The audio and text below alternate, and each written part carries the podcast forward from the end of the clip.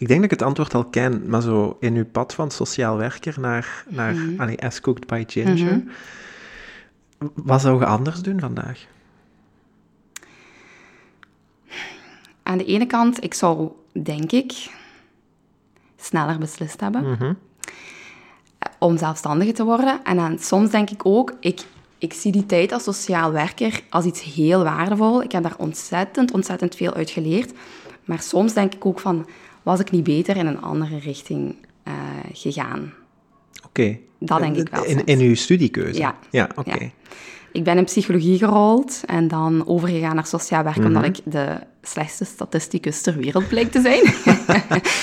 Ehm, dus overgegaan naar sociaal werk. En dat was gewoon van, "Ha, ik heb al drie jaar psychologie gedaan, getrest op statistiek. Wat is nu ja, een beetje de snelste uitweg om toch mijn diploma te halen, wat voor ja. mij wel heel belangrijk was. Eh, want een diploma betekent altijd iets waar je naar terug kunt gaan Ja. ik vond dat heel belangrijk om te hebben. Ehm, maar als ik nu naar mijn jeugd en naar mijn manier van, van leven en zo terugkijk en van op, school, op de schoolbanken zitten, ik ben altijd een beetje die creatieve, zweverige ziel geweest die gewoon maar een beetje van buiten leerde omdat het moest, maar eigenlijk intrinsiek liefst andere dingen deed. Ehm, Oké. Verhaaltjes schrijven vroeger toen ik klein was, Ah ja, oké. magazines schrijven, zo van die dingen.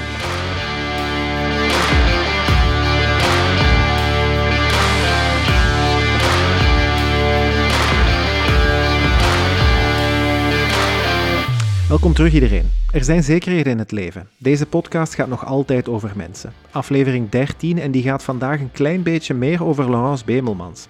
Laurence is bij het grote publiek bekend als As Cooked by Ginger, een uit de hand gelopen hobby waarmee ze meer dan 22.000 mensen weet te boeien. Haar verhaal staat vol heerlijke recepten en even heerlijke dilemma's. Recent nog koos ze voor het dilemma wafels of pannenkoeken. Ik ben team pannenkoeken, maar dat is niet erg. Meningen mogen verschillen. Sorry Laurence. Ze is een winnaar zonder dat er verliezers moeten zijn. Dat is niet toevallig mijn meest favoriete winnaar. Haar voorgeschiedenis als sociaal werker in combinatie met haar creatieve brein maken van haar een unieke verschijning. Ze werkt keihard. Ze heeft een nuchtere kijk met heel wat relativeringsvermogen. Wat mij en straks jullie ook opvalt, is dat ze gewoon gigantisch veel plezier heeft met de dingen die ze doet. Koken kan ze. Haar kookboek Comfort Food zonder schuldgevoel is een fysiek geworden mijlpaal in haar verhaal waar we allemaal supporter van zijn.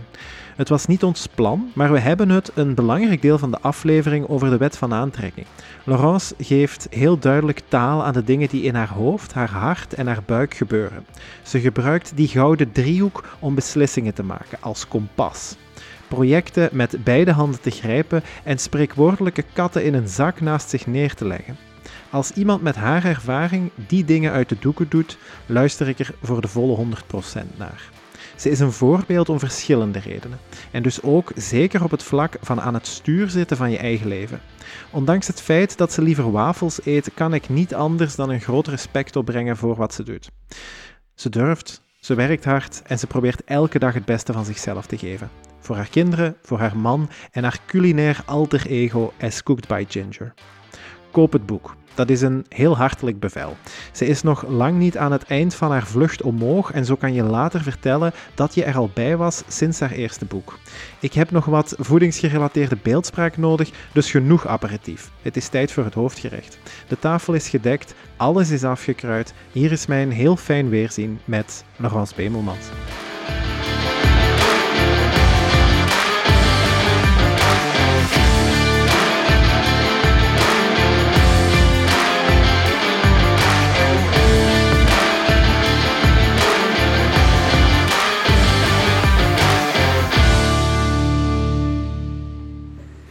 Dag Laurence, een hele goede morgen. Goedemorgen.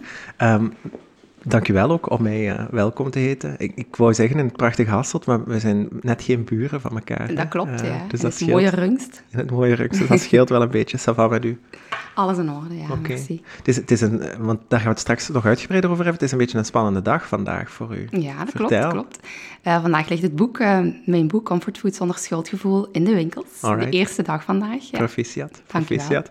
Um, hoe, hoe voelt dit trouwens, zo meewerken aan een podcast? Ehm, het is de allereerste keer dat ik het doe, Ah, dus het is best wel een beetje spannend. Ik ben benieuwd wat dat er gaat volgen. Oké, het is gezonde spanning, hè? Ja, absoluut. Oh, Oké, oké. Ehm, ja, Laurence, wij, wij kennen elkaar misschien eh, al, al eh, langer dan de meeste mensen die ik, eh, die ik interview. Wij zijn ooit nog collega's geweest. Ja. Hè? Ehm, eerst samen in Pellenberg en dan daarna zit je naar Gasthuisberg vertrokken. Klopt. Hoe lang is dat geleden ongeveer? Is dat vijf, zes jaar geleden? Ja, dat moet ook al een zeven jaar geleden zijn, denk ik. de Ja. tijd gaat nog iets sneller Ja. Dan ik dacht. Ja, oké. Ik heb vijf jaar gewerkt in Gasthuisberg. En ik ben nu twee jaar zelfstandige, dus... Ah, ja, oké. Want ik ben, in, ik ben eind 2018 vertrokken in, in UZ Leuven. En dan, wanneer zit jij ongeveer vertrokken? Ehm, eind, in de zomer van 2019 ben ik vertrokken. Ah ja, oké. Een half, Ja. halfjaartje later ongeveer. Ja, ja. Oké. Om je dan volledig te richten op hetgeen waar we het vandaag over gaan hebben. Absoluut, Oké. ja. Ehm, want de meeste mensen kennen u misschien niet zozeer als Laurence Bemelmans, ehm, maar als As Cooked by Ginger. Ja, Oké. Ehm, we, we- we gaan, we gaan misschien even, eh, zoals gewoonlijk, de beste manier is ook beginnen bij het begin. Ehm, want dat is een, eh, een platform met ondertussen, eh, en, en dat heb ik niet van buiten geleerd, hoeveel, hoeveel volgers ondertussen? Bijvoorbeeld een goede 22.000 Oké. op dit moment, ja. Dat is absoluut de moeite, hè? Ja, zo, het, het koken, Laurence, is dat iets dat je altijd gehad hebt? Of, Nee, eigenlijk niet. Ehm, daar spreek ik ook over in mijn boek, maar eh, ik kon eigenlijk niet koken totdat ik eh, eh, ging samenwonen met mijn man van nu, dus met mijn vriend. Oké. Ehm, ik was er ook niet echt heel geïnteresseerd in. Ik was ook de jongste thuis. En ja, dat is zo'n beetje het verwend nestje van het gezin, die nooit al te veel meer moet doen. Ehm, en ik zat ook samen met mijn broer op kot, dus die kookte. En ik moest daar gewoon maar mijn benen Oké. onder tafel schuiven. Ja. Dus het is pas sinds dat ik ben gaan samenwonen met mijn vriend toen... ehm, dat ik ja, interesse heb gekregen in, in, in koken en eh, in mijn eigen gerechtjes ontwikkelen eigenlijk. Mhm. Ja. Want, ja, bij mij is dat bijvoorbeeld ook begonnen omdat als ik op kot ging zitten. Ja. Eh, om- en dan, dan dacht ik, ja, ik moet toch elke dag eten, ik kan beter goed eten maken. Is dat zo'n beetje dezelfde motivatie? Hoe, hoe, hoe begint je daar dan aan? Ja, toen was dat nog niet. Het was eerder zo van... goh, de, ik ben hier de levensstijl van mijn ouders volledig aan het overnemen. Mhm. Dat waren veel patatjes, veel sauzen, vlees. Ehm, maar kan het ook anders en wat wil ik zelf eigenlijk? En toen ben ik op onderzoek uitgegaan van... Ja, goed, ik wil misschien ook eens andere dingen klaarmaken, andere ingrediënten leren kennen. En zo ben ik eigenlijk vertrokken. Ah ja, is zo een beetje een, een ontdekkingstocht. Ja, zo. dat wel. En, en hoe, hoe pak je dat dan aan? Is dat dan heel veel kookboeken kopen of, of gewoon heel veel rondkijken op het internet? Of... Het is een beetje een combinatie van alles. Ehm, ik heb veel inspiratie opgedaan op, op internet, uiteraard. Ehm, ik kocht ook heel graag kookboeken. En ook op onze reizen, ehm, ja, het eten dat we daar aten. Ik koop ook overal waar dat ik eh, kom op reis een kookboek van de lokale oké. keuken. Ja. Om mij zo wat te verdiepen in hoe andere culturen en andere mensen eh, het doen. Dus het is een beetje, de inspiratie is een beetje een combinatie van, van alles eigenlijk. Ja. Oké, en wat was, wat was culinair gezien zo het interessantste land? Ja, ik vond Barcelona wel heel tof. Ja? Ehm, ik heb het gevoel dat ik dat nog eens opnieuw moet doen, om dat beter te kunnen onderzoeken daar. Eh, en dan Kopenhagen en Stockholm vond ik ook wel een hele ehm, verfrissende keuken. Ehm, daar wordt veel meer met groentjes gekookt. Ook op restaurant wordt daar evenveel aandacht gegeven aan de vegetarische menus dan aan de, ja. ehm, aan de, de menus met vlees en vis. Terwijl hier heel vaak bijvoorbeeld gewoon het stukje vlees weggelaten wordt en dan wordt er Ja, iets, ja, iets met een korstje rond eh, in de plaats gelegd. En daar was dat helemaal niet. Dus dat vond ik wel een hele fijne ervaring. Ah eh, ja, die want dat is, keuken. beetje, dat is een onbekende keuken voor ons meer, hè? Zo, echt Scandinavisch. Want voor mij is dat zalm bijvoorbeeld. maar- Ja, het is inderdaad ook veel zalm, maar ze, ze hebben een heel grote, zeker in Kopenhagen, was een hele grote focus op groentjes. Ah, Eh, en dat vind ik wel altijd super tof, want met groenten kun je eigenlijk echt super, super veel doen. Mhm. Ehm, en eh, ja, ik vind het wel leuk om, om steeds meer en meer daarover te ontdekken. Ja. oké. En wat zijn dan zo... Ja, of zijn, zijn die gerechten en die invalshoeken ehm, van, van de keukens in die landen, zijn, zijn dat ook dan zo directe inspiratiebronnen voor wat dat je zelf doet, of, of niet per se? Goh, het is meer dat het onbewuste invloeden heeft. Ehm, net zoals de, de Oosterse keuken ook een, ja, ik denk, op heel veel mensen een, een impact heeft. Ehm, en dat, dat je dat onbewust, wat je daarvan eet, dat je dat ook meeneemt eh, in je eigen manier van koken. Dus de focus, bijvoorbeeld toen ik in Kopenhagen was, lag heel veel op groentjes, eh, bepaalde smaakcombinaties die ik nog niet gemaakt had. Dan neemt je die onbewust en begint je Ja, daar ja, toch eens mee te experimenteren, ehm, om, om er je eigen ding mee te doen. Mhm. Is, het, is het veel zo geëxperimenteerd en, trial and error? Of, eh? Ja, zeker wel. Zeker in het begin, toen ik nog weinig ervaring had, was het heel vaak bijna meer error hè, dan iets anders. Maar nu, ik, ik weet ook wel, ja, ik ontwikkel heel erg veel recepten voor, voor mijn klanten ook. Ja? Ehm, weet ik ook al wat werkt en wat niet werkt. Omdat ik zo, ja, het is ook een beetje van efficiënt te zijn. Ehm, ehm, als het heel erg druk is, moeten de recepten ook gewoon snel soms kloppen. En, eh, dus ik heb nu wel al ervaring waarvan ik weet van oké, deze dingen werken heel goed samen, deze minder, maar we gaan het toch nog eens uittesten of zo. Dus afhankelijk van hoeveel ruimte ik heb, kan ik ook wel zo eens iets nieuws uittesten of toch die basis eh, die ik al ervaren heb, wat goed werkt, daarmee even aan houden. Dat lijkt mij een, een enorm grote databank die je zo precies in je hoofd moet hebben zitten. Klopt dat? In principe wel, maar om, net omdat ik er al zo lang mee bezig Ja, ben, nu ondertussen, komt dat ook wel natuurlijk. Ja, ja. Wat was eigenlijk de inspiratie zo om... Want er is een verschil tussen... ehm, ik, ik moet misschien eens leren koken om, omdat ik thuis iets gezonder of iets gevarieerder wil eten. En ehm, ik, ik ga daar ehm, ja, mijn, mijn broodwinning van maken om, om in de richting van eten te blijven. Ehm, wa- wat is daar zo de inspiratie van geweest? Goh, dat is eigenlijk... Ik ben daar niet mee begonnen. Het is echt begonnen vanuit... ehm, ik ga hier een beetje experimenteren met eten. Dat heeft een beetje een vuur in mij aangewakkerd van... Oh, wauw, ik doe dit eigenlijk echt super graag. En eh, dan ehm, is dat een beetje een combinatie geweest van, van, van die Instagram... eh, wat een steeds groter medium werd. En waar, waar steeds meer mensen bij kwamen... eh, die interesse toonden in... in wat ben je aan het maken? Wat zit daarin? Ehm, en op die manier ben ik dat eigenlijk beginnen verzamelen op escookbyginger.be, dus op mijn website. Oké.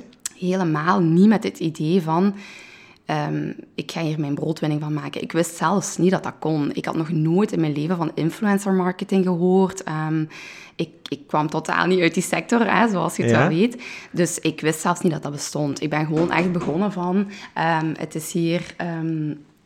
ehm, ik doe dit echt ja, heel erg graag en ik ga het gewoon verzamelen voor wie het zou willen lezen. Dus het is eigenlijk een, een, een hobby die een beetje uit de hand gelopen is. Ja, absoluut. Het is absoluut een hobby die uit de hand gelopen is. Ja.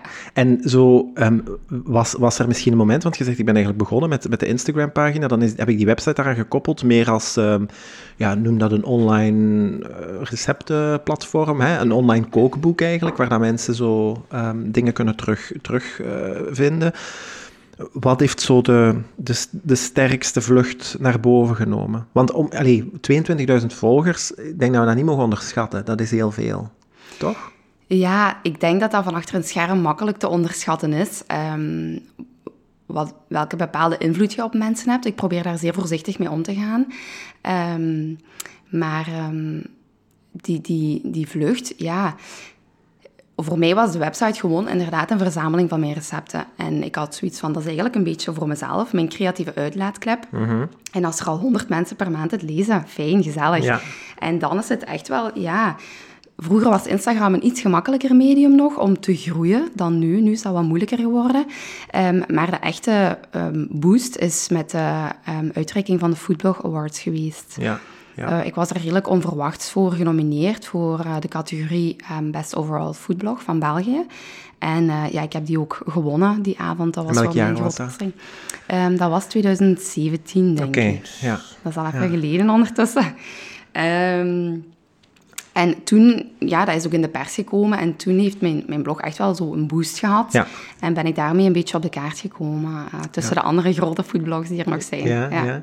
En eh, zijn er sindsdien nog nominaties geweest of zo? eh, Bekroningen? Of, in principe was het jaar erna het opnieuw georganiseerd, maar dat is dan ehm last minute niet doorgegaan. Dus die awards zijn wel niet meer opnieuw uitgereikt geweest. Dus, ja. Ah ja, oké. Mhm. oké. Dus ja, goed hè? Want op zich, op het moment- op het moment dat je het nodig had, heb je daar wel een stuk ja. eh, van kunnen mee eh, Ja, en ik heb het, het gevoel, ik wil niet zeggen dat ik ja, geluk heb gehad, want ik werk ook super hard. Dus het is zo jammer om het alleen op geluk te wijzen.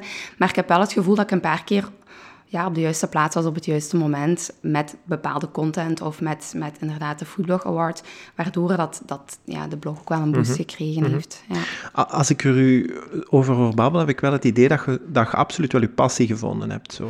Ja, 100 procent. Ehm, ik merk ook wel, het is niet, niet alleen dat koken voor mij. Um, als, als je mij zou zeggen, doe een restaurant open of, of uh, word een traiteurdienst, dat zou het voor mij niet zijn. Het is heel erg voor mij de combinatie tussen uh, koken, social media, schrijven en fotograferen, die voor mij echt een gouden combinatie is en waar ik echt heel gelukkig mee ben. Daarnet hoor ik u zeggen, in, in uw weg hier naartoe heb je een aantal keer op de juiste plek gestaan. Uh, of dat dan nu toeval is of niet, hè, want dan moeten we het hebben over of dat toeval bestaat, ja of mhm, nee. um, maar daarnaast heeft dat ook heel veel uh, werk gevraagd. En, en ja. doorzetten, denk ik, op, uh, op momenten dat het ook wat moeilijker gaat. Um, kunt je zo'n aantal van die momenten, of zo één moment, misschien ook nog voor de geest halen, waar dat je dacht, allee, ze op, echt op een kruispunt mhm. stond? Mm -hmm. um, Goh, dat was natuurlijk um, de beslissing om, om voltijds zelfstandige te worden. Hè. De beslissing om in bijberoep te gaan, want dat deed ik wel al een aantal jaar, die was gemakkelijk genomen. Hè. Je neemt geen risico, je doet het mhm. erbij en je ziet wel wat er van komt. Maar het was heel erg dat kruispunt van... Ik heb een kindje gehad, dat is nu een half jaar of een, een klein jaartje oud. Ik doe mijn job part-time als sociale assistente. Maar mijn passie, die groeit en die groeit en wat doe ik ermee? Ik heb ook een kindje om voor te zorgen. Mm is het wel ja, slim om die stap te wagen? Uh, dus dat heeft voor mij wel vele maanden geduurd. En ik ben echt tegen een muur aangelopen van, van ja, vermoeidheid, uitputting bijna, um, om die beslissing te kunnen nemen van goed, er, er moet verandering komen. En het heeft echt zo een weekje vakantie met mijn gezin um, moeten kosten om te beseffen van waar ben ik eigenlijk mee bezig. Ja, um, ja. Ik, ik heb um, hard gestreden om, om mijn zoontje te mogen hebben, mijn eerste kindje. Um, en nu zit hij constant op de crash en constant ergens anders, omdat ik gewoon duizend dingen tegelijk aan het doen ben. Ja. Dat verdient niemand niet. Nee. Het was niet meer eerlijk toen naar mijn job als sociaal werker, ja, dat naar mijn patiënten ja. toe. Dat was niet eerlijk. Ik deed wat ik moest doen, maar niks meer. Mm -hmm. Omdat ik dan ondertussen tijd vrij had om voor S-Cook by Ginger te werken. En dan kwam ik thuis en dan had ik mijn zoontje nog een half uur en ja. dan was het dan weer. Ja. Dus het was naar niemand eerlijk toe. En dan is die beslissing gewoon bijna moeten komen. Uh -huh. um, maar nu achteraf lijkt dat, ja, is dat echt de beste beslissing ooit geweest eigenlijk. Ja. ja. En verbaast het u nu vandaag dat het zo lang geduurd heeft voordat je durfde? Want het heeft veel van u gevraagd. Hè? Ik, hoor, ik hoor u zeggen, ik was vermoeid. Um, en het heeft zelfs... Uh, moet ik, je hebt e-, letterlijk afstand moeten nemen van de situatie voordat je durfde beslissen. Um, hoe lang, over welke periode spreken we dan? Goh, dat is stilletjes begonnen, hè? maar ik denk dat we toch van een jaar kunnen spreken dat ik heb blijven twijfelen en... en um, ja, bijna op het moment gestaan heb om het te doen, um, om het dan toch weer niet te doen. Dus het heeft wel heel veel gesprekken met mijn man ook gekost en met enkele um, van mijn collega's, foodbloggers, die um, mij voorgegaan zijn mm -hmm. en zelfstandigen zijn. om, om mij uiteindelijk over die streep te trekken. Hè. Dat was een beetje een streep van angst en twijfel, waar ik echt gewoon niet over durfde. En het heeft echt even zo ja, heel veel gesprekken en heel veel twijfels gekost om, om er toch voor te gaan. Ja. Ja. Ehm, wat, wat, waren bijvoorbeeld de redenen om het, om het niet te doen? Goh, nu kan ik, kan ik er bijna geen meer bedenken, maar op dat moment was dat gewoon van, ja, financieel, um, wat gaat dat geven? Um, ja, heb ik daar bang voor of niet bang voor? Ik heb ook natuurlijk een partner, dus het is niet dat Allee, hij, hij, heeft een stabiel inkomen. Dus is het dan daarvoor dat we het eigenlijk moeten doen? Er komt voldoende geld binnen. Als er dan eens een maand het minder is, is dat dan eigenlijk zo het einde van de wereld dat je een keer eens hè, een broek minder kunt kopen of ja. een keer niet aan je daten?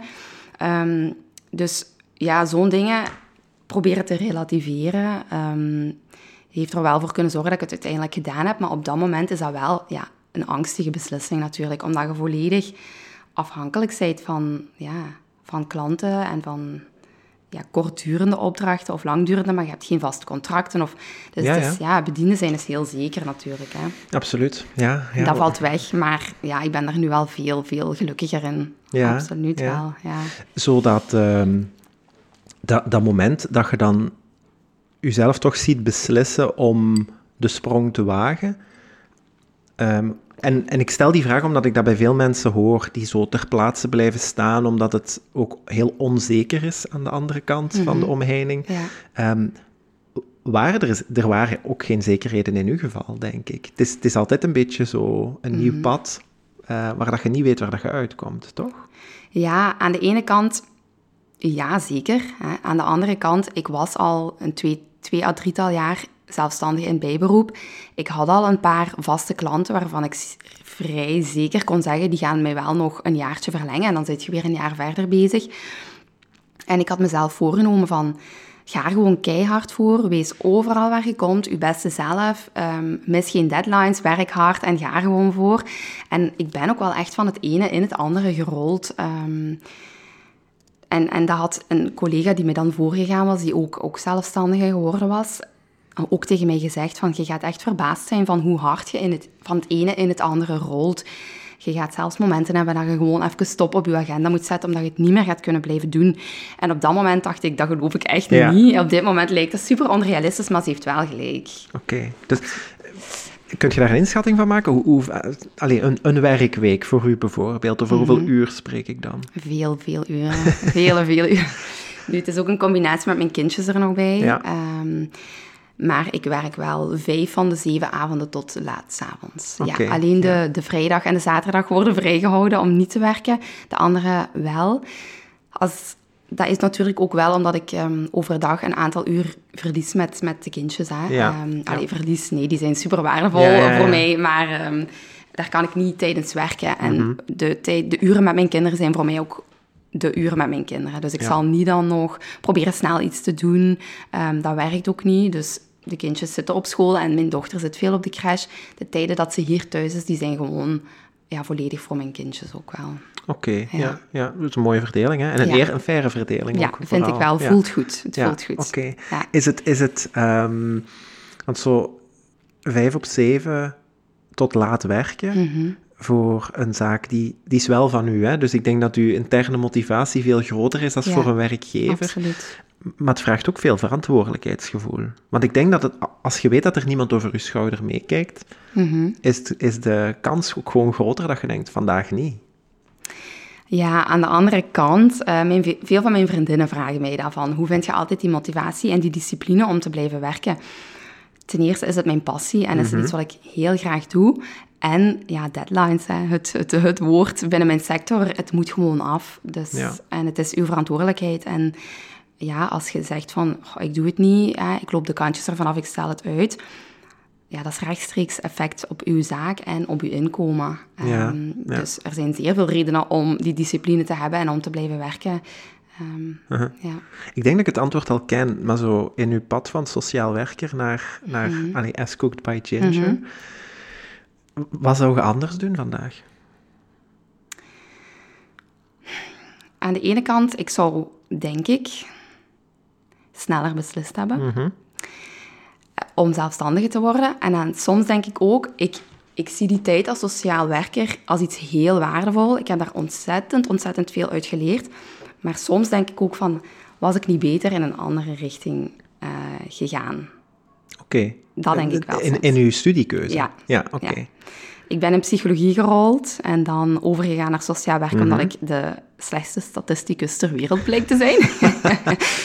Um, dus overgegaan naar sociaal werk. En dat was gewoon van, ik heb al drie jaar psychologie gedaan, getrest op statistiek. Wat is nu ja, een beetje de snelste uitweg om toch mijn diploma te halen, wat voor mij wel heel belangrijk was. Uh, want een diploma betekent altijd iets waar je naar mhm. terug kunt gaan. Ja ik vond dat heel belangrijk om te hebben. Ehm, maar als ik nu naar mijn jeugd en naar mijn manier van, van leven en zo terugkijk en van op, school, op de schoolbanken zitten, ik ben altijd een beetje die creatieve, zweverige ziel geweest die gewoon maar een beetje van buiten leerde omdat het moest, maar eigenlijk mhm. intrinsiek liefst andere dingen deed. Um, Verhaaltjes schrijven vroeger toen ik klein was, uh, magazines schrijven, zo van die dingen. Ik, had mijn, ik had mijn eigen radioprogramma als kind. Echt? Ja. Voilà, kijk. Allee, zo zelf met, zelf met cassettes zo. Oh, hoe cool is dat? Uh, dus dan was er een nummer en dan duwden we op stop en dan op opnemen. Dus wij, wij namen een nummer live van de radio op en dan op stop en dan opnemen en dan, dan gaven wij de inleiding zo. Uh, Echt? Ja, oh, geweldig. dat deden wij dan. Allee, dan heb je nu toch nog... Een klein beetje, Een vorm van, hè? ja, zeker, zeker. Um, zo... Um, ja, ik, ik hoor u eigenlijk zeggen, zo, ehm, misschien had ik ook gewoon iets anders als maatschappelijk werk moeten kiezen, ooit. Wa, In welke richting denkt je dan bijvoorbeeld? Oh ja, als ik daar nu over terugdenk, denk ik, waarom ben ik niet in de communicatie gegaan? of, in de, of in de marketing? Of, of... Maar aan de andere kant, ik heb ook heel veel uit sociaal werk geleerd. Ik heb, daar, ik heb heel mooie stages gedaan. Ik heb mijn werk eigenlijk altijd ook heel graag Mhm. gedaan. En er zijn ook veel vriendschappen aan overgehouden. Ja. Dus in mijn hoofd is dat gewoon... Het had zo moeten zijn. Ja. En anders had ik heel veel dingen niet gehad. Dus ik probeer daar ook niet meer bij stil te staan. Ik doe nu wat ik doe. En het blijkt zo dat je heel veel dingen ook wegen kunt aanleren. Ehm, Ja. dus ja, ik ben wel dankbaar gewoon voor de weg die ik heb afgelegd, ik. Ik heb nog niet zo lang geleden heb ik iemand horen zeggen tegen mij, en, en ik had dat zo nog nooit bekeken, maar die, had, die heeft wel ergens een punt. Als iedereen op de wereld zo één jaar maatschappelijk werk zou studeren, dan zou het er, dan zou het er heel anders Mhm. Het zou er uitzien. heel anders Ja, dat uitzien. is echt waar hoor. Ja, het zorgt voor heel veel ehm, dingen, ja, heel veel perspectief. Ehm, toen ik nog niet in de sociale sector zat, goh, ik zou mezelf niet verwend noemen, maar ik had wel een vrij zorgeloos leven. Ehm, alles ging voor de wind. Hè. Ehm, en ik denk dat de sociale sector heel hard dingen in perspectief kan plaatsen van kijk eens, hè, eh, zeker in een ziekenhuis, heel veel mensen die sukkelen met hun, hun gezondheid, die, die komen te overlijden, die sterven. Het zijn dingen waar we veel geconfronteerd geweest zijn. zeker. Kindjes verliezen op spoed, opvangen. ehm, Mhm. En ik denk dat dat ook wel ervoor gezorgd heeft dat ik op dit moment zo positief in het leven sta. Klopt, Ehm, ja, ja. En ik, dat, de- dat delen we absoluut ook met, Ja. met elkaar. Ik denk, heel die periode dat ik... Want ja, ik heb eh, tien jaar of, of iets meer dan tien jaar, als ik Mhm. mijn stages meetel, zo, eh, in UZ Leuven gewerkt. En dat is altijd zo wel een heel eerlijke... ehm, confronterende spiegel geweest. Zo. Ja, en het heeft ja. mij altijd heel hard met mijn voeten op de grond Ja, gehouden. voilà. Eh, zo in het, in het kijken. en voor sommige mensen in mijn omgeving is dat ook niet, al- niet altijd gemakkelijk, omdat ik zo over relativeer. mhm. Ehm, en ik ben net niet de persoon die zegt, ja, maar de, de kindjes in Afrika zo. Ja, ja. Eh, ehm, maar daar komt het eigenlijk wel op Ja. neer. Zo. Ehm, Mhm. Ik denk dat er, allee, wat, wat ik in mijn leven tegenkom en als eh, een, een slechte ervaring of lijden of zo zou omschrijven, komt absoluut niet in de buurt van zo de situaties waar wij ooit mee gewerkt hebben. Mhm. Zo. En dan, ja, het houdt u inderdaad zo wat... het houdt u wel met de voeten op de grond. Aan de andere kant probeer ik dat ook niet te veel door te duwen, want als je het nog niet hebt meegemaakt en nog niet in die sector hebt gewerkt, ja, in het ziekenhuis zag je het ook. Hè? Ehm, op traumatologie, iemand die zijn dikke teen gebroken had, dat was voor die persoon wel heel erg een drama. Ja. Omdat die nog nooit de persoon geweest is die op oncologie hè, kwam te overlijden aan kanker. Dus het is natuurlijk, iedereen heeft zijn eigen kader en, en het is allemaal wel in perspectief te plaatsen. Voor mij persoonlijk, ik heb dat wel allemaal gezien en ik weet hoe gelukkig ik mij mag prijzen met bepaalde dingen in mijn leven. Zeker. Zijn- er, zijn er allee, dat komt nu zo in mij op, maar zijn er zo bepaalde zaken die je geleerd hebt in je ervaring als maatschappelijk werker, die vandaag ook nog, zo competenties die je vandaag ook, of, of de, gewoon de manier hoe dat je naar dingen kijkt? Ja, de manier waarop ik naar dingen kijk, absoluut. Want ik denk heel vaak van, eh, bijvoorbeeld, mijn zoontje had pas, ehm, was gevallen, hij moest gehecht worden. Op dat moment is dat even drama, maar dan kan ik heel snel die switch maken van, het is maar een hechting in zijn hoofd. Het Ja, had, hè? ja. Dus zoiets sowieso. En competenties die je meekrijgt, ja, natuurlijk, bepaalde vormen van communicatie. ehm, zeker ook, en dat moeten we toegeven, rustig blijven. Ja. In situaties dat je denkt van, oh, ik wil hier echt even het uitschreeuwen. Mhm.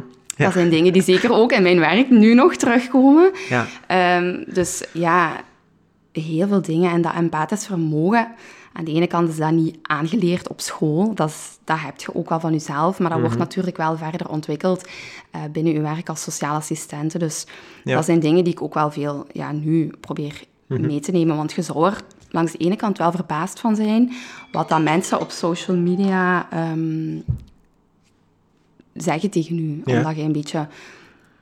Een, een- ja, je voelt aan als, een, als iemand die ze kennen op Ja. social media, maar eigenlijk kennen ze u ook niet. Dus je bent een ideale persoon om zo eens iets tegen te zeggen als je iets kwijt wilt. Oké. Dus dat sociaal werk, dat komt eigenlijk op social media best wel... Oké. wel Gebeurt dat frequent, bijvoorbeeld, zo van die situaties? Goh, dat is regelmatig dat mensen zeggen van, oh, eh, uw manier van eten heeft mij deugd gedaan, want ik, ik, ik sukkel al jaren met een eetstoornis, of Alright. ik heb het heel erg moeilijk, en, en uw stories die, die geven mij altijd een glimlach eh, aan het begin Ja, van de dag. ja. Zo van die berichtjes zijn er en die krijg ik wel regelmatig. En, en Ja. soms eh, trek ik een grens, want ik ben geen sociaal assistente meer.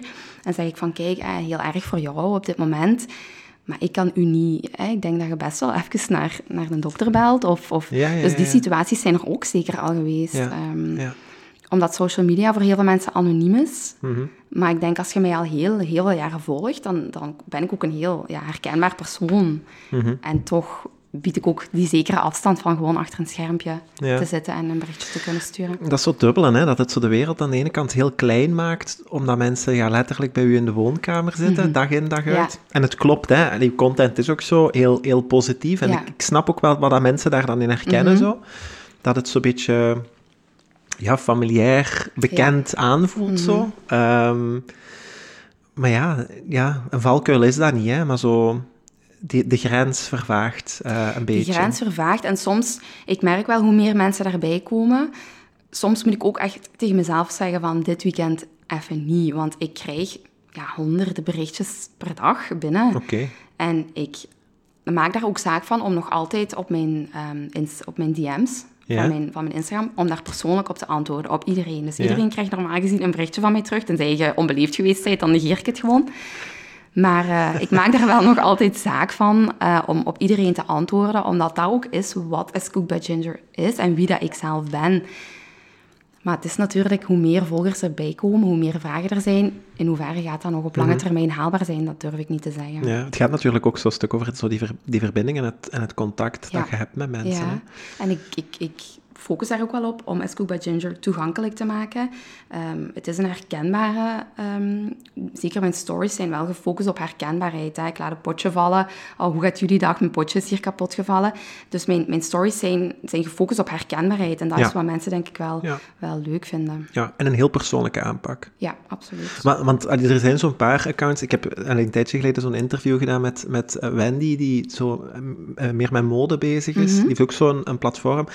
Zo die, ehm, het feit dat jullie met, met beelden werken en herkenbare situaties en dingen die iedereen meemaakt, creëert ook gewoon verbinding en maakt ook dat je... Ja. Ik ben daar moeilijker in. Ja? Omdat Hoezo? ik... Maar dat heeft gewoon te maken met het feit dat ik niet graag voor een camera sta. Ja. Ehm, al mijn- de meeste van mijn content gaat ook totaal niet over mij. Ik probeer daar nu een beetje werk in te steken, Mhm. Omdat dat mij zo wel geadviseerd is. Maar ik snap ook wel waarom dat, dat werkt. En dat je inderdaad veel vaker binnen zit in de woonkamer bij andere mensen. Zo. Net omdat ze u zien en, en omdat het een... Ja, dat is echt... Ja, dat is personal branding, hè, letterlijk. Mhm. Ja. Ehm, ja, ja. Is het... Is het um, ik heb gezegd dat het zo wel al wat, wat drukker is en zo, hè, Mhm. omdat in, in het aantal berichten en zo... ehm, zi- zitten daar ook momenten tussen dat je... los van het feit dat je zegt, nu even niet, maar zitten er ook momenten bij dat je... Dat je denkt, hoe, allee, hoe moet ik dit nu aanpakken? Of eh, hoe, hoe, ga, hoe ga ik hiermee om? Goh, ja, dat komt zeker regelmatig wel eens voor. Hè? Zowel naar berichtjes die je van volgers krijgt, ehm, die u bijvoorbeeld wijzen op iets ehm, ja, van bijvoorbeeld ja, plastic verbruik of iets wat je gezegd hebt. Of, of, maar gaat zeker ook naar ehm, dingen van klanten toe, waar je even vast mee zit. En ik heb wel twee collega's waar ik, waar ik heel goed mee kan overleggen. Dat zijn ook vriendinnen van mij ondertussen. En ehm, ja, wij overleggen wel veel. Dus in het begin, als je een foodblog start of in die, in die bloggerswereld terechtkomt, dat is een hele onduidelijke wereld, want er zijn Ja. weinig regels rond, weinig mensen die het u voorgedaan hebben. Dus dat voelt wel heel eenzaam. Het is heel eenzaam in het begin, zeker als je begint met samenwerkingen van wat moet ik doen? Hoe Ja. werkt dat hier? Wat is een samenwerking precies?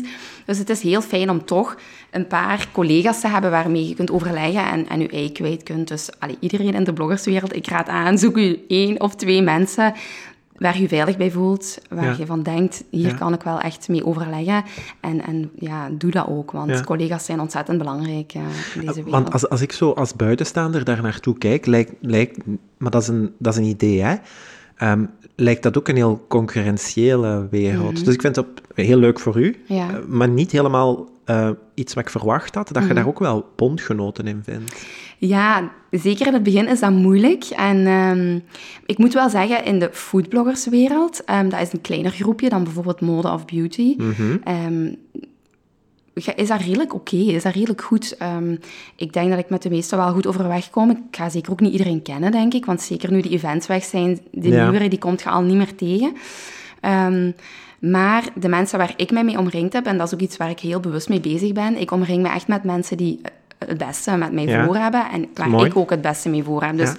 Mensen die ja, jaloezie en, en u mee naar beneden halen, niet blij zijn voor u als er iets goed gebeurt, ja, die, die probeer ik te vermijden. Ehm, en de mensen waarmee ik mij nu omringd heb, Dat is echt een beetje van women supporting women. We zeggen dat ook tegen elkaar van... En ik ben er zelf ook van overtuigd. Er is echt, echt genoeg plaats voor iedereen. Echt Mhm. waar. En, en ehm, ik wil meevieren met een van mijn vriendinnen of mijn collega's als die een boek uitbrengen of als die Ja. een, een, ergens een leuk artikel in een magazine hebben of een win hebben met een tv-programma of noem het maar op. Ik vind dat heel belangrijk om mee. Hè, en ik snap dat dat gevoel van vergelijking, hè, van oh, ik heb dat niet, ben ik dan niet goed bezig, dat dat heel gemakkelijk de kop opsteekt. En dat is bij mij zeker ook nog. Aan de andere kant, ja, hoe meer vrouwen er ja, hè, empowered zijn en iets goed hebben in hun leven, ja, hoe beter voor ons allemaal. Zeker, zeker. Dus die, dat groot idee wil ik gewoon heel sterk voor ogen houden Mhm. op dat vlak. Ja, je, slaat nu zo allee, in de laatste minuut misschien meerdere nagels zo wel eh, op, op de juiste kop. Ja. Ehm, ook, ook het stuk waar je zegt er is genoeg voor iedereen. En ik, ik denk niet dat iedereen daar heel erg van overtuigd is. Heel veel, heel veel mensen, en dat gebeurt heel vaak onbewust, hè, als ik wil winnen, moet er iemand anders verliezen. Maar Ja. dat klopt eigenlijk helemaal niet. Nee, ik ben er zelf ook niet mee akkoord. En dat is iets wat ik ook heb moeten leren. Hè. Dus in, zeker in het begin, ehm, eh, ja, als iemand anders een opdracht had, betekende dat dat ik die niet had. Ja, Maar ruimte in de agenda om dan een andere leuke Mhm. opdracht aan te nemen. En dat zijn dingen die je ja, als ondernemer wel leert en waarin je ook wel heel erg moet groeien, omdat in het begin alles heel onzeker is en je een beetje ja, angstig bent. Ehm, maar na verloop van tijd merk je ook wel van, ja, ik ben er oprecht wel echt van overtuigd dat er genoeg plaats is voor iedereen. Ja. En ehm, ja, gewoon degene die, die het hardst werkt, het meest zijn best doet, de mooiste content, ja, die, die zal Ja. misschien dan het Ja. meest succesvol zijn. Maar ja, ik vind dat iedereen gewoon evenveel ruimte moet krijgen om daarvoor te gaan. En, en, Mhm. ja. dat is, dat is eigenlijk ehm, de hele theorie van wet van aantrekking die jij eh, dat, in, ja? in vijf minuten Ah, heel, heel praktisch uitlegt voor iedereen. Ja, dat is Ah, exact dat. ja. Dat is ook een beetje zo het idee, de weg van de minste weerstand en zo. En Ja. ehm, jij kiest je weg en jij kiest je pad en je gaat daarvoor en je werkt daar hard aan, omdat dat je buikgevoel bevestigt dat dat inderdaad het juiste pad is. En wat maakt dat je daar je passie in vindt en nog harder gaat werken. Maar dat voelt niet als harder werken, dat voelt als een juiste beslissing, Ja. als iets dat je moet doen. Mhm. En niet letten op wat andere mensen wel hebben. En niet letten op wat jij niet kunt. Maar iedereen is... Ja. i- allee, dat lijkt zo'n beetje alsof ik zo... eh, moet ik het zeggen? Zo, als, ik, als ik iets zeg zoals iedereen is uniek, dat lijkt zo een cliché, hè, zo oudbollig, maar dat klopt absoluut wel. En ik denk als je dat in je hoofd houdt, jij doet het op je manier en, en jij, jij doet de dingen die jij doet en jij, jij maakt bijvoorbeeld de recepten die jij maakt en die zijn van u. Dat wil niet zeggen dat iemand anders minder goede Nee, dingen absoluut. of betere dingen Ja, maakt. Die maakt andere dingen. Andere En jij legt daar een stuk Laurence in en die andere persoon legt daar een stuk van zichzelf in. En dat maakt de verschillen. En dan is het inderdaad aan de wereld, zogezegd, ehm om, om ja, te zien of dat, dat iets is dat, dat aanslaat en Ja. of dat dat werkt voor hen. Ik denk dat dat ontzettend belangrijk is en dat is wat ik ook wel ehm, probeer mee te geven van, als je, ja, zeker in de bloggerswereld, is het heel belangrijk van je eigen stijl te hebben en jezelf te zijn. Hè? Het, is, het is in het begin gemakkelijk om te kijken, wat, wat doen anderen? En ik ga hetzelfde doen. Wat doet iemand goed? Wat werkt? En ik ga hetzelfde doen. Maar dat, dat, is, dat is het niet. Het is echt heel belangrijk van je eigen ding en je eigen stijl, want dat is ook hetgene wat het langst houdbaar is. Jezelf aanpassen om iets te doen wat, wat je denkt dat anderen willen, willen lezen, willen eten of willen horen. Dat werkt gewoon niet. Ja. Ik denk dat het, dat het het langst blijft duren en het, be- het beste werkt en het meest succesvol is als je gewoon gaat voor wat, wat u Ja, Hart ja, doet dat is een motivatie kloppen. die ik volg. Ja. Ik had daar in het begin, ik- mijn eerste aflevering van de podcast was zo met, met drie goede vrienden waarmee ik op kot gezeten had. Mhm. En die zeiden ook van ja, maar je creëert toch content voor een publiek? Mhm. Ehm, en ik was het daar niet mee eens op dat moment. En ik hoor u dat nu vertellen en ik heb een aantal mensen die ik tot nu toe wel geïnterviewd heb, hoor ik hetzelfde vertellen. Je blijft altijd trouw aan jezelf. Ja. En dan is het aan mensen om uit te maken of dat ze daarin meegaan, ja, Ja. of nee. En dat, ik denk dat dat de beste invalshoek is, want anders kijk je op een gegeven moment achterom en dan heb je dat gevoel van, ja, maar dit is helemaal niet wat ik wou doen. Nee. Zoals uw idee bijvoorbeeld, hè, waar je zegt, ik doe een restaurant open of ik ga een traiteur doen, omdat mensen dat verwachten, omdat ze bijvoorbeeld uw maaltijden echt fysiek willen. Ja. Ehm, maar ja, dan, dan kijk je achterom en dan zeg je, ja, dit is het niet. En dan Nee. is opeens alles wat ooit passie was, is weg. Want Is je herkent jezelf daar niet meer in. Dus dat is het heel sterk zo verbonden met je identiteit bijna. Inderdaad. en ik, Ehm, ik, ik denk dat dat bij ondernemen ook wel ehm, een valkuil is. Ehm, er komen heel veel voorstellen binnen, heel veel dingen die, die leuk lijken, waarvan je denkt, wauw, hè, dat kan ik niet laten liggen, die kans. Maar ik probeer daarop op dat vlak heel erg mijn buikgevoel te volgen. Van, oké, adem even in en uit. Wat zegt uw, uw hart hierover? Want soms heb je zo samenwerkingen die gouden kans lijken. En er is iets in uw maag zo, dat zegt, doe het niet. Er, er klopt iets niet, of het is niet uw ding, het gaat niet voor u zijn. En dat, vroeger nam ik alles aan, omdat ik dacht, ja, ik moet, moet centjes verdienen, ik moet dit doen en ik moet goed zijn en alles kunnen.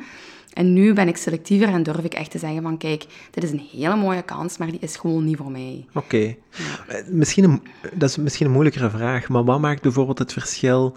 Ik wil dat nu voor mezelf een beetje leren herkennen. Hè? Mhm. Als je zegt, dit lijkt een mooie kans, maar is het niet. Mhm. Wat is het verschil in buikgevoel tussen de beslissing maken, ik ga van bijberoep naar hoofdberoep? Want toen, had- toen heb je dat ook een beetje gevoeld.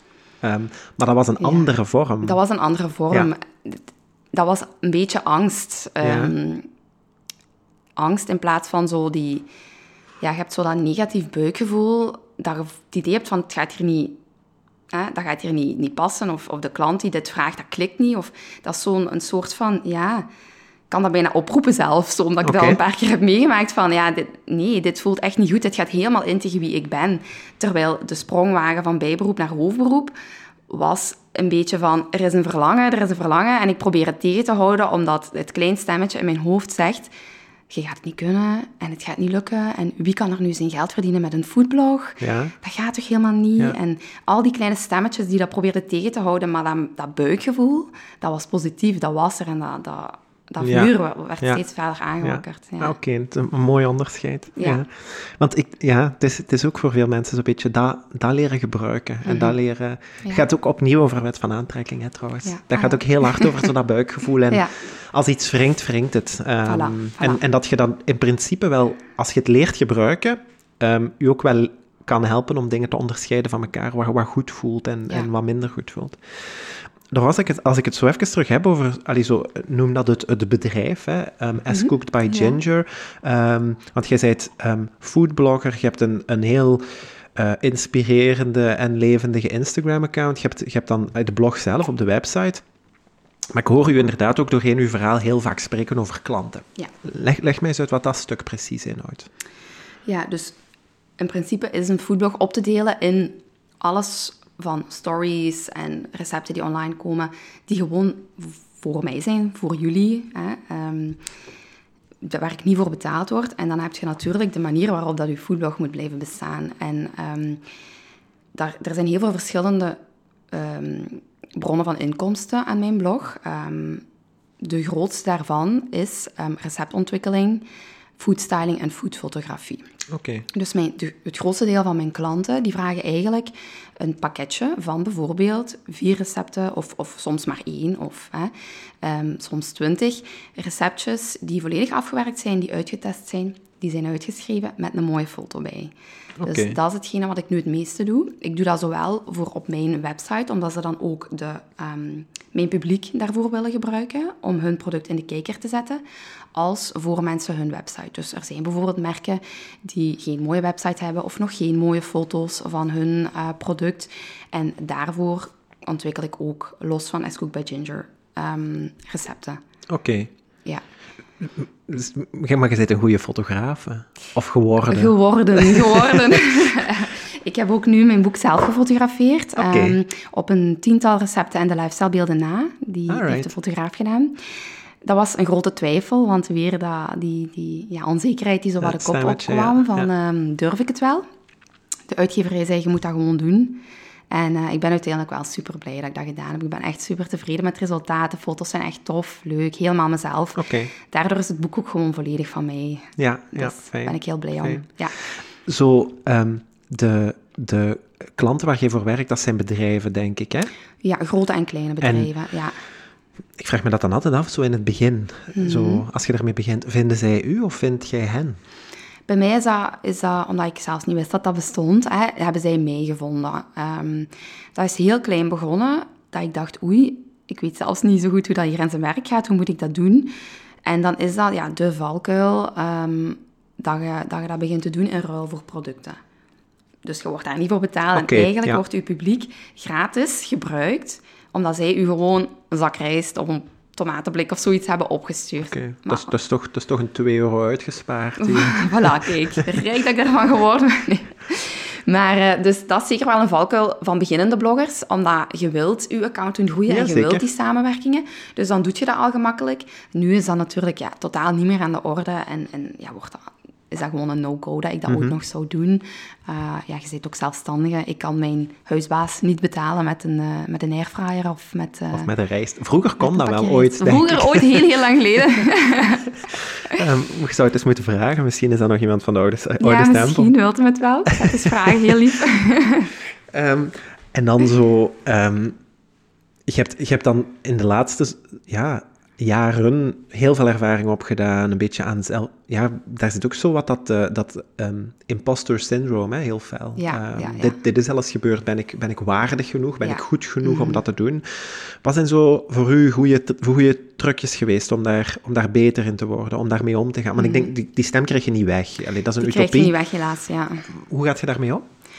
Goh, die, dat komt regelmatig nog eens terug. Ehm, nu met mijn boek heb ik daar soms zo van die kleine paniekaanvalletjes over. Zo van, ja, wat als mensen daarvan gaan denken van die kan helemaal niks en dat is helemaal geen chef-kok en waarom zou die een boek mogen uitbrengen en zo. Ja, ja. Dus dat, dat komt regelmatig de kop op, maar dan denk ik gewoon van rustig blijven. ehm, bedenk eens, wat heb je al allemaal gedaan en, en hoe hard heb je al gewerkt en bijgestudeerd en opleidingen gedaan om te staan waar dat je nu staat. Je moogt hier zijn, je hebt dat verdiend. Het is niet alleen geluk geweest. Dus dat zijn dingen die je echt zo even tegen jezelf moet zeggen. En ik kan daar met mijn man ook heel goed over babbelen.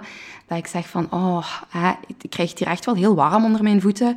Er is even iets te veel aandacht op mij gericht, waar ik soms ook wel gevoelig aan ben. Mhm. Um, en dan heb ik gelukkig een hele goede, stabiele man, die me altijd... Uh, dus we vullen elkaar op dat vlak wel heel goed aan. Die me altijd rustig weet te krijgen en mijn overdreven um, rampscenario's die niet kunnen gebeuren, Ja. uh, uit mijn hoofd te praten. Oké. Ja. En dan, ga, dan wil ik ook eens even zo, ja, wat, wat dichterbij bekijken. Zo het, het kookboek, Laurence. Ja. Wanneer is dat idee ontstaan? Daar speel ik al heel lang mee. Ik zie mezelf nog zitten um, bij mijn nichtje, die er naar vroeg. Hè. Ze gaf mij haar camera, want zij had hem niet meer nodig. En ik ging eraan beginnen met mijn, met mijn fototoestel voor de eerste keer mijn eten fotograferen. En ik zei, ik zie mezelf echt nog zitten zeggen van, oh, echt, de grootste droom is toch eigenlijk een kookboek. Hè. Mhm. Dus het, het- de wens is er al heel lang. Maar ik wou het doen wanneer het voor mij heel duidelijk was hoe dat ik het wou doen. Ja. Dus het heeft in vergelijking met andere bloggers lang geduurd voordat er een boek kwam. Er was heel veel vraag naar, het duurde lang, het bleef lang uit. Ehm, maar ik wou het voor mezelf, wou ik met mijn levensstijl ehm, zoiets hebben van, dit, dit is voor mij nu een levensstijl die ik voor de rest van mijn leven kan volhouden. En dan pas wou ik dat overbrengen naar het publiek. Mhm. Ja, dus ik wou ik. niet informatie delen waar ik misschien een jaar later of twee jaar later niet meer achter stond. Mhm. En ik heb nu het gevoel dat ik echt een levensstijl heb op vlak van eten. Dus een eetstijl die volledig vol te houden is tot het einde der dagen. Mhm. Eh, en dat wou ik doorgeven aan, aan het publiek dan pas. Mhm. En de recepten, de ideeën, ik heb echt zo'n boekje met het woord boek op. En daar staat alles in gekribbeld, waar ik al veel jaren aan denk van dit moet erin en dit moet erin. En dan een jaar later niet, dat moet er niet meer in. Dus het, heeft, het, is, het is een proces van vele jaren geweest. Maar het boek zelf is wel op vier maanden gemaakt. Dus Oké, Ja. dat is heel snel, toch? dat is snel, ja. Ja. Met nog een babytje erbij. Ik, heb Ja. het allemaal, ik dacht, we gaan even zot doen. ik ga er gewoon voor. Eh, Lily is op de wereld gekomen en toen is ook het boek begonnen. Ehm, Lily was gelukkig een heel, heel gemakkelijk babytje. Oké, dus eh, dat, is een, dat, is, dat is vrij goed samengegaan. Ja. Is dat een deadline die je zelf had opgelegd? Die krijg je ook, ja. Oké. Dus eh, er wordt gezegd van we brengen het in de lente uit. Ik wou het per se voor moederdag. Ah ja. Omdat, ik als, omdat ik het ook wel een heel leuk moederdag cadeau vind. En, en omdat ik zelf ook een jonge mama ben. Mhm. En de gerechten daar ook wel deels op zijn, op zijn aangepast. Dat het voor mensen is met een drukke levensstijl. Dus Oké. En niet alleen iedereen kan het boek kopen, maar het zijn, er staan ook veel snelle gerechtjes in. Mhm. Maar die deadline is er dus. eh, en die, die hangt wel een beetje boven nu. Ja, ja, Ja. ja, En zo, eh, als ik het dan inderdaad heb over de inhoud, het is, het is allee, als ik naar de titel kijk, is, Mhm. het, is het comfortfood, maar anders. Of, of met minder schuldgevoel. Ja, Ja. En, en dat wil niet per se zeggen dat het allemaal gezonde gerechtjes zijn. Mhm. Het boek is opgedeeld in lekker lichte, lekker vettige en lekker zoete gerechtjes. Mhm. Ehm, maar comfortfood, ik wil eigenlijk overbrengen dat dat voor mij en, en ja, veel meer is dan alleen een vettig bordje frieten. Ja, of voilà. Comfortfood is, is superveel verschillende dingen. Ehm, ik vind het ontzettend belangrijk dat alles wat je eet, wat je in je mond steekt, dat dat eten is waar je blij van wordt, wat goed voelt ehm, en wat smaakt. Mhm. Dat staat eigenlijk op nummer één, want anders houd je het toch niet vol. Mhm. En ik wil met mijn boek ook aantonen dat ja, gezonde gerechtjes perfect comfortfood kunnen zijn. Ja, dus dat dat absoluut. niet per se een zware lasagne alleen moet zijn, die ook in het boek staat. Ja. Maar dat dat ook perfect een lekker bordje hummus met gegrilde groenten kan zijn. Of ehm, ja, een, een bouillon met, met couscous. Of, dus ik wil gewoon aantonen van comfortfood is zoveel meer dan alleen Ja, iets ja. vettig. Het, is Ja, echt, zeker. het zijn heel veel verschillende dingen. En al uw eten zou comfortfood moeten zijn. Mhm, mhm. Op, op een goede, als je het op een goede manier aanpakt, zou dat inderdaad moeten kloppen. Ja. het is ook een heel centraal gegeven hè? In, in elk gezin, hè? Eh, uw, uw maaltijden zo. Ja, Ja. inderdaad. Ja, de wereld is heel erg bezig met wat, wat eten we. Hè? En ik denk dat heel veel mensen nog regels hebben van door de week alleen gezond en in het weekend mogen we alles iets meer. Of eh, ik moet nu heel erg streng gezond eten of heel veel uren niet eten. Of, en soms denk ik, die regels die zorgen voor, voor error in je hoofd. Ja, en ja, ja. als je dan een fout maakt, in uw regel, dan, dan voelt je slecht, voelt je schuldig. En daar moeten we vanaf. Het, het is niet, dit is gezond en dit is ongezond. Ja, er zijn gezonde en ongezonde levensstijlen. Maar we moeten van dat schuldgevoel af en, en rond die stress van... Ik ben nu ongezond bezig, oei, stoute ik. Ja, ja, voilà. Daar, dat moeten we kunnen loslaten. Ja. Mhm. En, en gewoon terug dat genieten op tafel zetten. En dat kan ook van gezond eten. Gezond eten is niet saai, is niet droog. Er zijn heel veel lekkere gezonde gerechten die dus ik in mijn boek heb willen zetten. Ja, hè? ja. Ehm, om aan te tonen van gezond is niet saai en gezond is ook comfortfood. Oké. Heb, je, heb, je, heb je een favoriet in het boek? Of, eh, Ja, ik eet heel graag eh, de hummus met citrusvruchten en avocado. Met Turks brood bij. Super lekker. En ehm, dan van de vettigere, of de zwaardere gerechtjes, is er een zo'n hele dikke gevulde zoete aardappel. Die is gevuld met chili en dan afgewerkt met zure room, Ah, kaas. Ja. Echt eh, Ja. over de top met nachos erover. Maar die is echt super lekker. Oké, Ja. ja. Ik ga het zeker ook kopen. Ehm, Ah, en dan top. ga, ik, eh, dan ga ik u laten weten wat ik er... Ik ga het, ik ga het veganizen dan voor mezelf. Veganizen, maar- ja, het is niet, eh, het Eh, is niet vegan. ja. Ehm, dat wel niet, maar eh, het, het is veganizable. Ja, er wel. bestaat denk ik voor elk product tegenwoordig Voilà, wel een, eh, een, een plantaardige variant. Dus dat gaat zonder problemen lukken. Ehm Laurence, zo, om, om stilletjes af te ronden Mhm. ook, wil ik graag van u horen of dat er zo... Wat, wat ligt er nu zo in de nabije toekomst eh, nog op het pad? Want ik denk, een kookboek is een mijlpaal, dat mag ik zo noemen. Hè? Absoluut. Je hebt daar heel ja. erg naar uitgekeken Ja. ook. Het is, het is heel erg van jezelf, want je hebt daar heel lang tijd in gestoken om het concept uit te denken ook. Ehm, waar, waar, waar komt er nog op uw pad binnenkort? Goh, op dit moment probeer ik een beetje te genieten van wat er nu is, omdat ik wel de neiging heb om heel erg, oké, dit heb ik gedaan, wat is, wat is next? Zo heel erg. Dus ik probeer daar een beetje voorzichtig mee te zijn. Aan de andere kant, ik vond het echt super leuk om een boek te schrijven. Eh, dus voor mij is het echt wel meer van dat. Eh, het was iets wat me echt lag. Ik schrijf ook heel graag.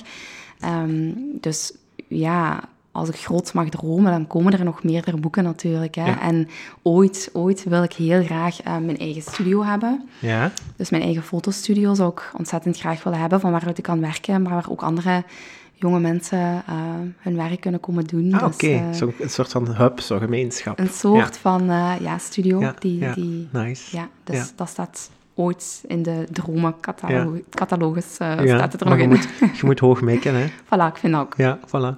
Ehm Laurence, ik wil, u, ik wil u heel erg bedanken voor het gesprek. Ik ehm, ben ook blij dat we elkaar teruggezien Ja, hebben. heel fijn. Ehm, en, en als er dan nog boeken aankomen, dan kom ik heel graag nog eens terug. Ik mocht het een vegan boek zijn ooit, kom ik heel graag Ah, wel, proeven ik zal er eens over nadenken.